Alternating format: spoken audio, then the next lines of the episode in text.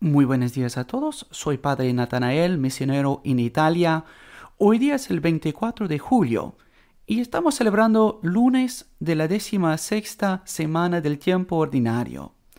El Evangelio de hoy se toma del Evangelio según San Mateo, capítulo 12, versos 38 hasta 42. Entonces algunos escribas y fariseos le dijeron, Maestro, queremos que nos haga ver un signo. Él les respondió, Esta generación malvada y adúltera reclama un signo, pero no se le dará otro que el de profeta Jonás. Porque así como Jonás estuvo tres días y tres noches en el vientre del pez, así estará el Hijo del Hombre en el seno de la tierra tres días y tres noches. El día del juicio, los hombres de Nínive se levantarán contra esta generación y la condenarán porque ellos se convirtieron por la predicación de Jonás. Y aquí hay alguien que es más que Jonás. El día del juicio, la reina del sur se levantará contra esta generación y la condenará, porque ella vino de los confines de la tierra para escuchar la sabiduría de Salomón, y aquí hay alguien que es más que Salomón. En el Evangelio de hoy, Jesús critica de modo muy fuerte los escribas y los fariseos que le piden un signo podemos considerar tres cosas. En primer lugar, ¿qué es precisamente lo que pidieron los escribas y fariseos? ¿Y por qué era tan equivocado? Segundo, ¿por qué la respuesta de Jesús es tan fuerte? Y por último, debemos considerar cómo nosotros podemos aplicar esas palabras del Evangelio a nuestras vidas. En primer lugar, recordamos lo que piden los fariseos y los escribas. Maestro, queremos que nos hagas ver un signo. Un signo. En griego la palabra es semión, que hace referencia a algo, a un milagro o algo espectacular, que confirma que la persona que lo hace tiene una misión divina. O sea, quiere decir que la persona que da aquel signo viene de Dios. Ahora sabemos históricamente que eso fue bastante común entre los judíos. Los que estudian la historia nos pueden dar muchos ejemplos, pero también lo escuchamos en la carta de San Pablo, en su primera carta a los Corintios. En el primer capítulo, eh, versículo 22, dice, porque los judíos piden señales, o sea, signos, y los griegos buscan sabiduría, pero nosotros predicamos a Cristo crucificado. ¿No? Los judíos piden señales y signos. Y eso incluso después de la muerte de Cristo. Es interesante, ¿no? Cuando consideramos en ese momento del Evangelio de según San Mateo, ¿qué más Jesús puede hacer? O sea, si leemos bien capítulo 12, en solo en capítulo 12, Jesús ya sanó a un hombre con la mano seca, ¿no? También echó los demonios de un demoniato, es un verso 22. Entonces fue traído a él en endemoniato ciego y mudo, y le sanó de tal manera que el ciego y mudo veía y hablaba. Y mira, o sea, esos son los signos que está haciendo él.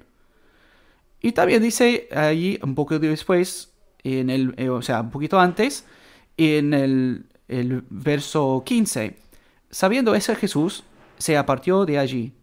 Y le siguió mucha gente y sanaba a todos. O sea, y solo eso en el capítulo 12 vemos todos los milagros que hace Jesús. Sana a todos, ¿no? Entonces, ¿qué más quieren los judíos, los fariseos y los escribas en ese momento?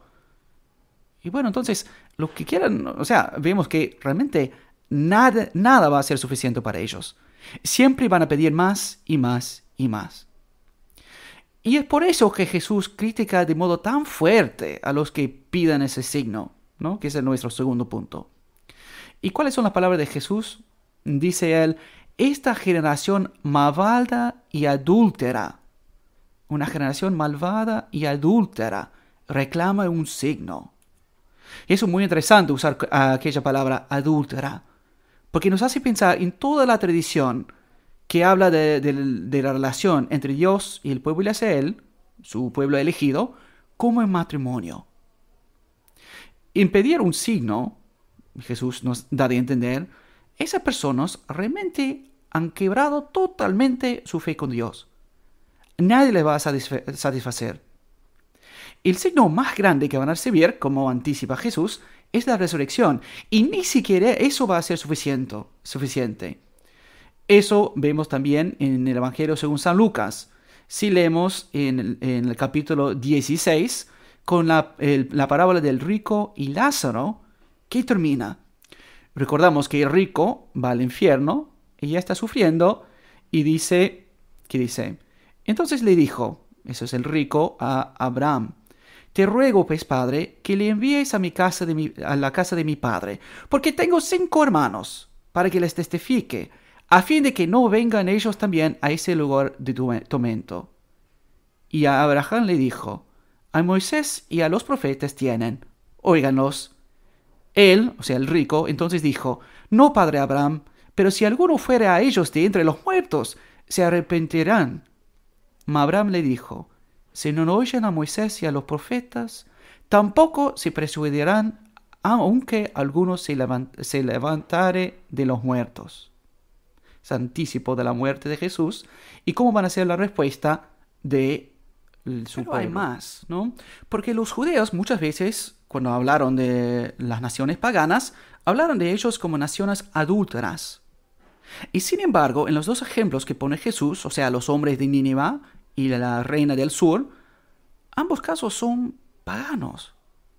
Y son ellos que van a condenar a los judíos. Y eso es de modo, o sea, para los judíos es una cosa muy, pero muy fuerte. Pero lo que quiere decir Jesús, decir Jesús es muy claro. Él es mucho más grande, mucho más importante que Jonás o Salomón. Pensamos, por, por ejemplo, Jonás predicó sin, sin dar signos. No tenía amor por la gente de Nínive. Se fue porque tenía que hacerlo. Y se fue sola a una sola ciudad. Al contrario, Jesús hizo un montón de milagros. Tenía un gran amor por el pueblo y predicó en toda aquel parte del mundo. También el rey Salomón tenía gran riqueza y era muy inteligente. Pero todas las cosas, absolutamente todo, pertenece a Cristo. Y Él es la sabiduría encarnada. Y sin embargo, para los judíos, nada es suficiente. Siempre van a pedir más signos, más maravillas, y entonces pierden el don más grande de todos. Entonces, ¿qué podemos hacer nosotros eh, y cómo podemos aplicar este Evangelio a nuestras vidas? A veces también en nuestras vidas queremos que Dios haga cosas así enormes, milagros, cosas espectaculares. Queremos una, una confirma miraculosa de, de nuestras vocaciones. Queremos ver su poder en una manera dramática. Nosotros queremos que Él nos haga saber que Él está ahí presente, cuidándonos, pero de modo miraculoso.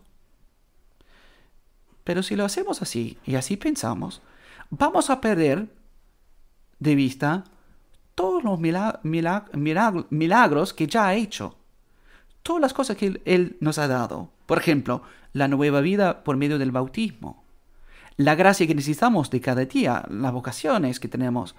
¿Qué más necesitamos? A cierto punto tenemos que decir, bueno, confiamos y basta. Podemos repetir con el Señor en el Evangelio, este tipo en el Evangelio que dice, Señor, creo, ayúdame cuando no creo, ayúdame a crecer más en mi fe. Entonces pidamos por la intercesión de María Santísima, Madre de la Fe, la gracia de realmente confiar en Jesús y en los planes que tiene para nosotros, sabiendo que hemos recibido nuestras vidas, si realmente vemos bien, más que suficientes milagros para convencernos de su amor y de su protección. Que así sea.